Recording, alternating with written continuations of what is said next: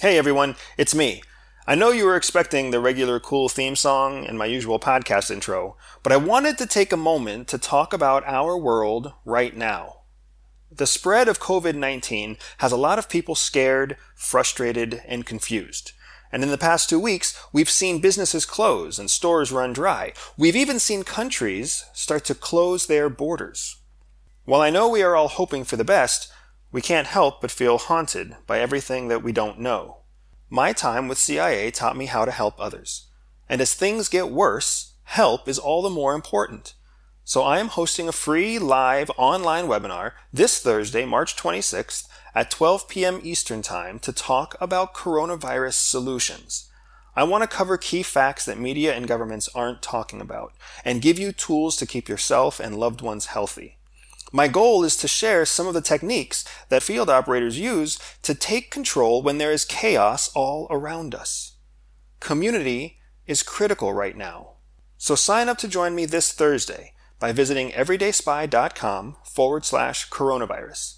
One more time, that's everydayspy.com forward slash coronavirus. Go ahead, hit pause, sign up now, and I promise that the theme song and the intro will be ready for you when you get back. Godspeed, Everyday Spy. My name is Andrew Bustamante, and this is Everyday Espionage.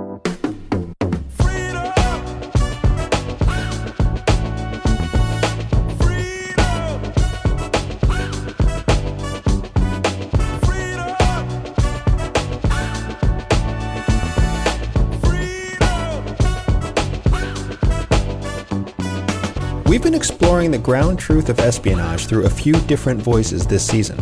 First, I introduced you to my friend ED Jackal, a former deep cover CIA officer with a long history living what he calls his vocation, his calling. Then we sat with ED Viper, a career military officer and covert DIA operations officer.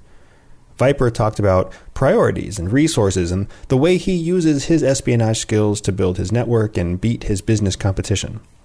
Now, I want to introduce you to a new voice, someone with a very different type of story than Jackal or Viper. A voice with an accent and an attitude that inspired and executed countless capture kill missions across the Middle East. I hope you enjoy learning more from the best. And with that, I want to introduce you to ED Savage. I'm really excited to be sitting here with you it's not often that I get a chance to sit with an Intel peer in general, and it's especially exciting for me when I get to sit with one from a foreign country. So, a couple of ground rules that I want to lay here. We're not going to talk about your real name. We're not going to talk about your family names, where you went to school, anything specific, your, the businesses that you run. We won't talk about them by name because we want to protect your identity. Whenever we talk about you, we will talk about you as the crypt everyday savage, ED savage. So I hope you don't mind. I honestly think you're a total badass. Is that fair? I'm feeling like a beast right now. so, sure. For everyone listening in, ED Savage is a career intelligence officer from the Australian Army. So when you hear her speak, you will hear uh, common words, terminology that is Australian in nature. It will be confusing We've been friends for going on a year, and I'm still asking you to translate your own English into American English so I understand what you're saying. Yeah. So if I hear something that's totally off the wall, I may ask you to translate that into normal speak. Okay, that sounds fair. Freedom speak, if you will. Yes. And we'll go from there. Cool. Just before we sat down, we were talking about what it's like to be a single female dating in today's world. And I, I want to hear your thoughts on that because what people listening in don't realize is that you are beautiful, you are intelligent, you are extremely successful, and you are single. So, what is it like to basically be like this powerhouse, but then also have to manage dating in today's world? Yeah. And that's actually a tough question, and it's really hard to put into play in, in reality as well. So, obviously, the way that the dating game has changed, it's moved very much online, which I hate because I'm uh, all about people. So I'm very much a rapport builder and I like to meet people in person. And I think now you do everything online, even your tone and everything can be skewed or misrepresented and interpreted as well. So all someone has to do now is look at a picture, and if they don't like that picture, Swipe left, swipe right, right? swipe left, swipe right, but probably left, which is no, right? Oh, left? No, I don't know. That's how old I am.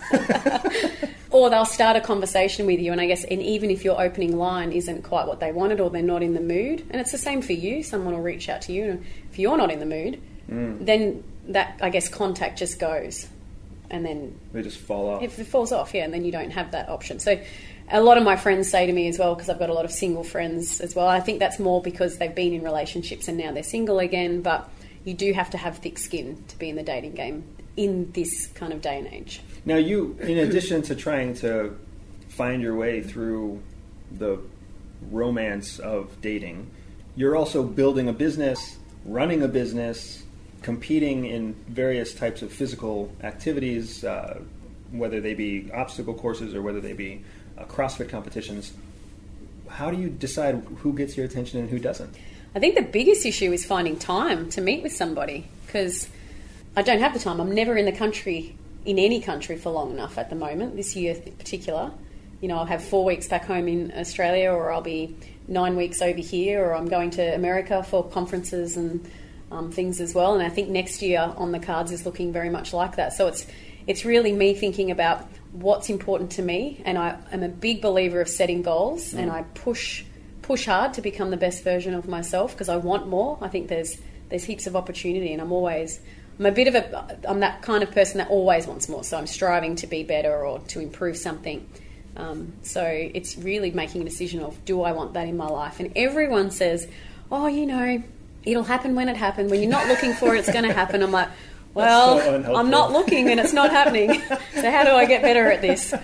Um, so it's re- just really deciding, and I have tried it out this year, and you know I thought, oh, I had a day where I did nothing all day. It's just me and the dog, and I'm like, my goodness, I need to change. Like I have to get out, and I've got to do something. So I did, and I, I gave it a crack, but they weren't right for me. So you were saying that you are the kind of person who always wants more. Yes.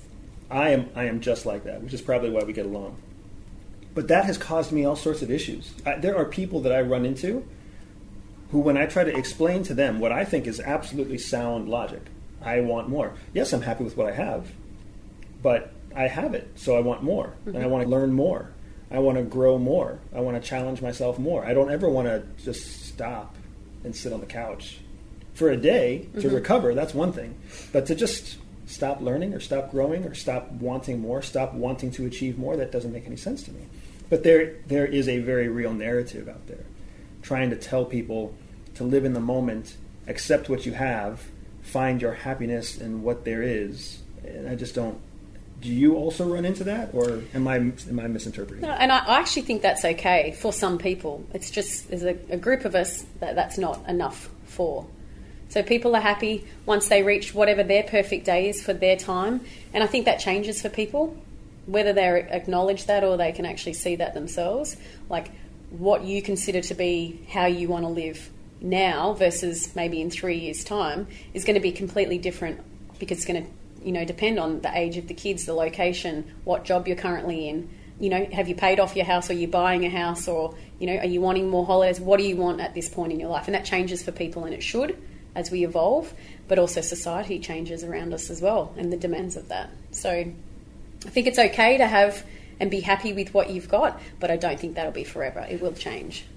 I also like that what you're saying is is that there's no reason for high achieving people to begrudge people who are satisfied with what they have. But likewise, high achieving people also don't need to be criticizing themselves mm-hmm. about being high achieving people. Mm-hmm.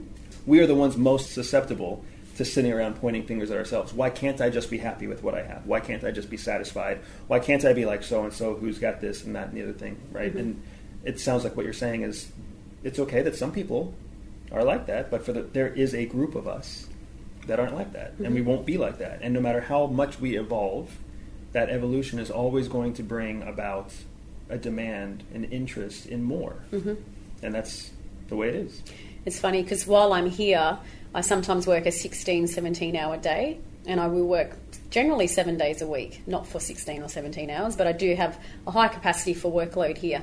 But I also have a high capacity for recovering quite fast. Yeah. So for me, I might just, you know, get one night away or, you know, a day on the beach chilling out and just whatever it is that makes me happy, reading a book, listening to a podcast, whatever that might be. But being on the water. And then I feel like I've um, I'm revitalized and I'm good to go for another week. Or whatever. Everything's, So everything's concentrated. and people say, I've got a few people saying at the moment, like, I don't know how you manage to do this much. I'm like, but that's okay because my goal is to, whatever that may be, and that's what I'm chasing right now. Right. So I, I thrive off that, and that's what keeps me going every day. And I don't, I don't feel guilty for working hard, or I don't feel guilty for missing out on a dinner with people because I'm, I'm on a mission, Yeah, absolutely. so to speak. the mission, the mission changes, Yeah. but being on a mission never changes. yeah. You talked about evolution, so I want to go back. I want to take us back to when you were operating in the field, forward deployed into a war zone, working with the Joint Operation Team. How different was that person, that human collector, that terrorist hunter? How different were you then than the way you are now? It's interesting. If we talk army days, army set the scene, gave me values, and I guess it created a like a foundation of, of me as a person. But I really feel like once I got out of the army, life started for me because that's when I had the opportunity to make my own decisions as to what's my next job. For me, it was private security industry in the Middle East.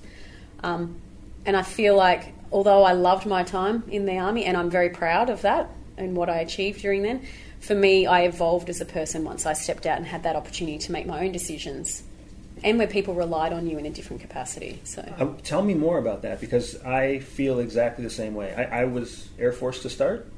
Air Force was a natural segue into CIA, mm-hmm. and then leaving CIA was kind of the big for me. That was the big plunge, the big jump off the end of the diving board to find out, you know, have I reached my peak, or is my peak still ahead of me? And I believed that my peak was still ahead. I believed I had much more to give than what the agency was interested in, in mm-hmm. applying me to do but I know exactly what you're talking about, where you feel like once you are outside of government service, even though all the sexiness seems to be, you know, when you have the full force of the U.S. military or the U.S. government, the Australian government behind you, getting out was really where I felt just totally free, free to really reach and push myself to new levels. you know, something I say to my mentees right now in business is that you've got to have your staff, but also your members or clientele, they have to have the same values as you.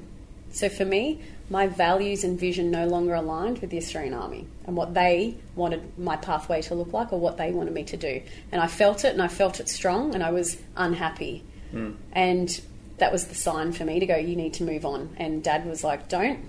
It's the wrong time. GFC's hit. You won't find another job as good. Rah, rah, rah. And I did. I fell on my feet within three months and then I was off to Iraq. So With private security in Iraq. yeah, and um, I loved that. I loved my jobs over there. That's one of my the highlights of my career so far. So It's interesting the the difference between the movies and real life is that real life is actually directed. Everything we do in the field is directed by a set of priorities that are not our priorities. They're national security priorities. And those national security priorities are set by the people who are elected into office in the US and in Australia. When you think about it that way, that means that you've got all of these field operators all of these soldiers, all of these dedicated government employees who have committed to keeping America safe, keeping Australia safe, working to keep freedom alive, right? And whatever reason it was that inspired us to join, the actual execution of what we do is dictated by these national security priorities that can change for silly reasons. They can change for political reasons, they can change for image reasons, they can change for any number of reasons. And I just like you were saying with the Australian Army, when their goals and vision no longer align with your goals and vision, that happens more than people realize. And there's a very real time in our careers where we have to decide, okay, this is a divergent path from why I joined. Mm-hmm. Do I stay in, like your dad was recommending for you, stay in, it's only going to be a temporary phase, maybe three years, maybe five years, and then you'll be back aligned again or do I get out?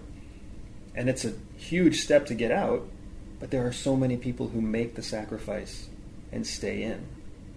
I have a number of friends who are still serving with CIA, who are still serving with the US military, and don't agree with the priorities that they're pursuing.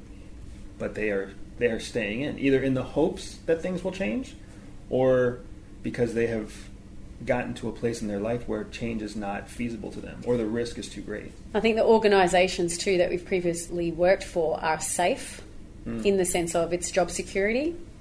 And so when we talk about different people, for me, I didn't need job security, even though I had a massive mortgage.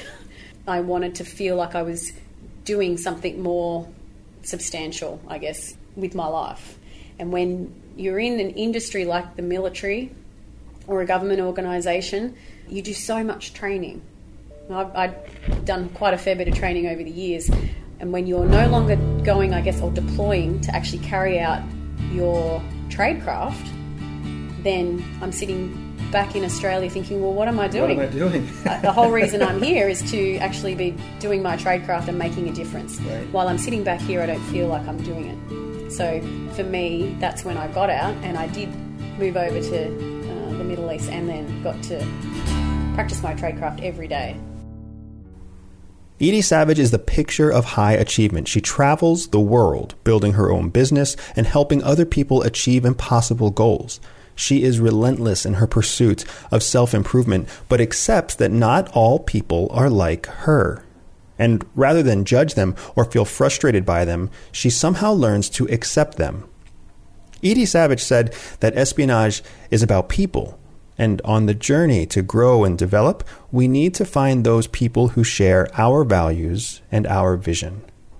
To achieve what we are capable of achieving, sometimes we have to leave behind everything that we thought we knew. I left CIA so that I could pursue more. ED Savage did something similar, and on the other side of what we left, we found what we were looking for a new and different challenge. And we found a group of people ready to explore what might be possible if we work together. That is everyday espionage. Everyday espionage is dedicated to one thing educating everyday people. I know that not everyone will listen, but those who listen will learn. If you learned something new today, click subscribe, review, and share the podcast with a friend. Find me on social media at Everyday Spy or on my website, everydayspy.com. If you are up for a special challenge, visit everydayspy.com forward slash operations and join me for an authentic spy training mission. And above all else, remember that knowledge is freedom.